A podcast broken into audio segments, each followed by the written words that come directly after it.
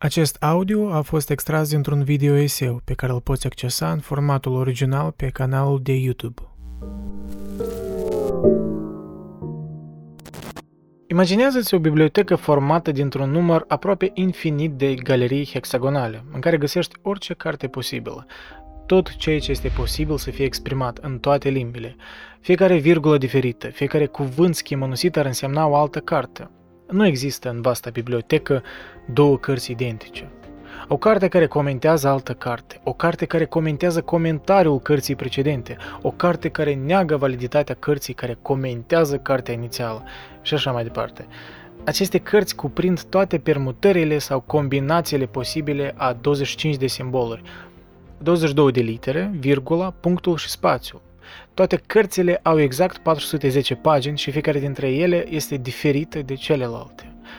Cum te vei simți știind că orice carte imaginabilă e posibilă în această bibliotecă, dar în același timp, practic, inaccesibilă, din pura limitare fizică și improbabilitatea matematică de a o întâlni pe raftul pe care o vei căuta? Vei avea pofta de a descoperi? Sau te vei deznădăjdui înțelegând că totul e în van? Cam astea sunt întrebările pe care Borges implicit le pune cititorului în această scurtă poveste. Biblioteca Babel e practic o alegorie a Universului, a ordinii lui aparent divine. Citez, Universul cu eleganta lui zestre de rafturi, de tomuri enigmatice, de scări fără odihnă pentru călător și de latrine pentru bibliotecarul așezat, nu poate fi decât opera unui zeu închid citatul, dar și a deșertăciunii care se impune asupra psihicului uman.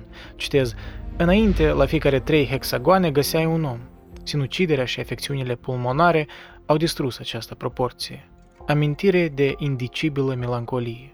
Uneori am rătăcit nopți întregi pe coridoare și scări șlefuite de pași fără să întâlnesc nici măcar un singur bibliotecar. Închid citatul. Naratorul lui Borges ne spune că biblioteca există ab aeterno, adică încă din cele mai vechi timpuri ale antichității. Ea nu putea fi creată decât de un zeu. Deși conținutul multora dintre cărți s-a dovedit indescifrabil pentru o lungă perioadă de timp, oamenii au reușit să descifreze limbile folosite în unele dintre ele. Cu toate acestea, biblioteca nu este din punct de vedere tehnic infinită, deoarece numărul cărților are, în teorie, un sfârșit – Deși numărul de combinații diferite de 25 de caractere diferite pe 410 pagini de text este imens, nu este totuși infinit. Este doar un număr foarte mare. Printre toate aceste cărți, undeva se află vindicațiile, cărți care scuză fiecare păcat pe care omul l-a comis și oferă chei pentru viitorul său. Se spune că șansele de a găsi vindicațiile respective sunt zero, având în vedere amploarea bibliotecii. Așadar, majoritatea cărților sunt inutile, deoarece sunt de neînțeles pentru bibliotecarii care le studiază. Pentru a ușura această sarcină, unii bibliotecari au încercat să elimine cărțile pe care le considerau inutile sau irelevante.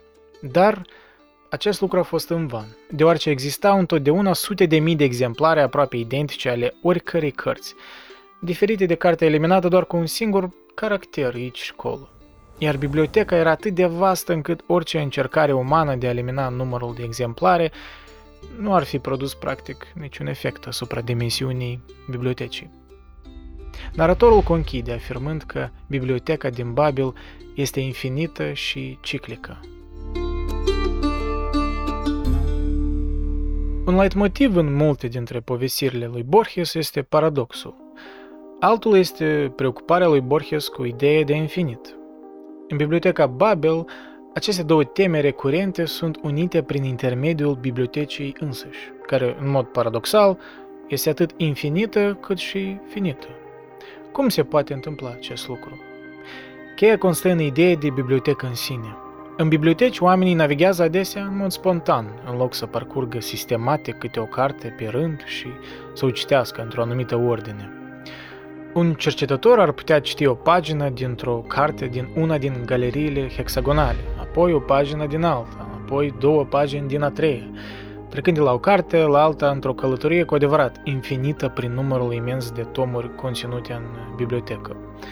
După cum afirmă naratorul lui Borges spre sfârșitul povestirii, acest număr imens de cărți poate fi citit într-un număr și mai mare de combinații. Cealaltă cheie a poveștii se află în cuvintele de la început, care confundă universul și biblioteca, folosindu-le în mod interschimbabil. Conform cosmologiei de la începutul secolului al XX-lea, universul era în expansiune, dar și infinit. Era, după cum spunea William Ampson într-unul dintre poemele sale scrise la sfârșitul anilor 1920, finite though unbounded, finit, dar nemărginit. Același lucru este valabil și pentru Biblioteca Babel. Cele 25 de caractere care alcătuiesc scrierile din toate cărțile bibliotecii sunt descrise ca elemente în multe traduceri ale originalului lui Borges din spaniolă. Desigur, elemente este și numele pe care îl dăm constituenților chimici ai tuturor lucrurilor din univers. Oxigen, hidrogen, carbon și așa mai departe. O fi sugerat Borges că lumea din jurul nostru este ca o bibliotecă imensă pe care noi încercăm să o descifrăm? Cu siguranță, lumea naturală este plină de coduri pe care trebuie să le studiem pentru a le da un sens. Gândește, spre exemplu, la ADN, al cărui cod lung și complex este adesea discutat folosind metafore care implică imensele cărți care ar fi necesare pentru a scrie secvența de ADN a unui organism. Ocazional reușim să decodăm o parte din univers, ca și în cazul bibliotecarului din poveste, care reușește să descifreze câteva pagini ale unei cărți din bibliotecă și să spargă codul, aflând că acea carte este scrisă într-un dialect samoiedic lituanian al limbii guarani. Dar, majoritatea timpului, șansele noastre de a ajunge undeva în demersul nostru de a citi și de a înțelege lumea este foarte aproape de zero. Există chiar și o zicală că dacă maimuților li s-ar da mașini de scris și o cantitate infinită de timp, ele ar scrie în cele din urmă operele complete ale lui Shakespeare, doar pentru că toate cuvintele din opera lui Shakespeare, în ordine, ar fi una dintre nenumăratele secvențe de litere pe care le-ar tapa pe parcursul eternității. Într-adevăr, o altă poveste a lui Borges, Pierre Menard, autor al lui Don Quixote, poate fi privită ca o variație a acestei idei. În ea, fictivul Menar își asumă sarcina de a scrie întregul Don Quixote, cuvânt cu cuvânt, nu copiind originalul lui Cervantes, ci scufundându-se în antrenamentul potrivit și scriind apoi, ca și cum ar fi pentru prima dată, exact aceleași cuvinte pe care Cervantes le-a scris în aceeași ordine. Împotriva unei astfel de concepții despre inutilitate se opune însă faimoasa metafora a lui Isaac Newton despre cât de puțin înțelegem noi, oamenii, lumea în care trăim. Citez. Nu știu ce pot părea lumii, dar mie însumi mi se pare că am fost doar ca un băiat care se juca pe malul mării și care se distra, găsind din când în când o pietricică mai fină sau o scoică mai frumoasă decât cele obișnuite, în timp ce marele ocean al adevărului se afla în fața mea, nedescoperit. Închid citatul. Partea mea favorită din Biblioteca Babel e paragraful în care Borges descrie schimbarea în atitudinea oamenilor față de bibliotecă, sugerând implicit și schimbarea percepției față de descoperirile științifice despre imensitatea Universului și, inevitabil, conștientizarea nulității noastre ca specie, destrămarea lumii biblice, lumii lui Copernicus, Euclid și așa mai departe. Mirarea aristotelică se transformă treptat într-un dogmatism și, spre final, într-un nihilism lucid caracteristic lumii post-industriale. Citez, când s-a proclamat că biblioteca posedă toate cărțile, prima impresie a fost de insolită fericire. Toți oamenii s-au simțit stăpâni a unui tezaur neatins și tainic. Nu exista problemă personală sau mondială cărei soluție elocventă să nu se fie aflat acolo, într-unul din hexagoane. Universul era justificat – Universul uzurpase brusc dimensiunile nelimitate ale speranței. În vremea aceea s-a vorbit mult de vindicații, cărți de apologie și profeție, care justificau pentru totdeauna actele fiecărui om din univers și ascundeau taine prodigioase pentru viitorul lui. Mii de avize își părăsiră dulcele hexagon natal și se năpustiră pe scări în sus, mânați de zadarnicul cel de a-și descoperi vindicația. Acești pelerini se înfruntau pe coridoarele înguste, rosteau blesteme sumbre, se sugrumau pe scările divine, azvârleau cărțile înșelătoare în adâncurile tunelurilor, mureau prăvăliți în abis de către oamenii ținuturilor îndepărtate. Alții înnebuniră. Vindicațiile există. Eu am văzut două care se referă la persoane din viitor, la persoane poate nu imaginare. Însă căutătorii pierdeau din vedere că posibilitatea ca un om să-și o găsească pe a sa, ori o perfidă variație acesteia, este nulă. S-a speriat atunci și în lămurirea misterilor fundamentale ale umanității. Originea bibliotecii și timpul. Originea bibliotecii și originea bibliotecii și bibliotecii și alții vindicațiile nebunie. există. Vindicațiile există. Alții, alții nebunie. nebunie. Este verosimil ca aceste grave mistere să poată fi explicate în cuvinte. Dacă limbajul filozofilor nu este suficient, biblioteca multiformă va fi produs idiomul nemai auzit de care este nevoie, ca și vocabularele și gramaticele acestui idiom. Sunt mai bine de patru secole de când oamenii răscolesc hexagoanele. Există căutători oficiali, inquisitores. Eu i-am văzut în exercițiul funcțiunii.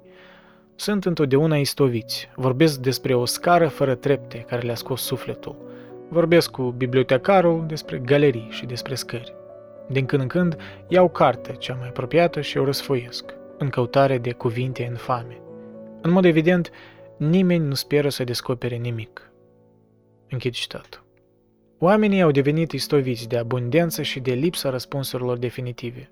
În același timp, posibilitatea teoretică a răspunsurilor îi propulsează să caute, aproape din inerție. Citez, certitudinea că un anume raft dintr-un anume hexagon ascunde cărțile prețioase și că aceste cărți prețioase sunt inaccesibile, părea aproape de nesuportat. Închid citatul. E ceea ce Einstein și-a pus ca scop final, încercând fără succes să stabilească a theory of everything. Într-o lectură din 1933, el declarase, citez, cu greu poate fi negat faptul că scopul suprem al oricărei teorii este de a face ca elementele de bază, ireductibile, să fie cât mai simple și cât mai puține posibil, fără a trebui să renunțe la reprezentarea adecvată a unui singur dat al experienței. Închid citatul. Trei ani mai târziu, Einstein scrise într-un articol, citez, Misterul etern al lumii este inteligibilitatea ei. Faptul că este inteligibilă este un miracol. Închid citatul. Biblioteca Babel, în ultima instanță, poate fi descrisă ca o poveste care expune inutilitatea absurdă a încercării umanității de a înțelege totul, când există atât de multe de înțeles. O cantitate aproape infinită, de fapt. Totuși, putem trage paralele cu viața contemporană și observăm că suntem departe de a afla răspunsul. Dar poate că o conștientizare mai matură ar fi să admitem că nu putem, de facto, să găsim răspunsul și ar trebui să ne mulțumim cu descoperirile pe care până acum le facem, pas cu pas, având un efect nul asupra Universului în ansamblu, dar văzând consecințele acțiunilor noastre aici, pe pământ.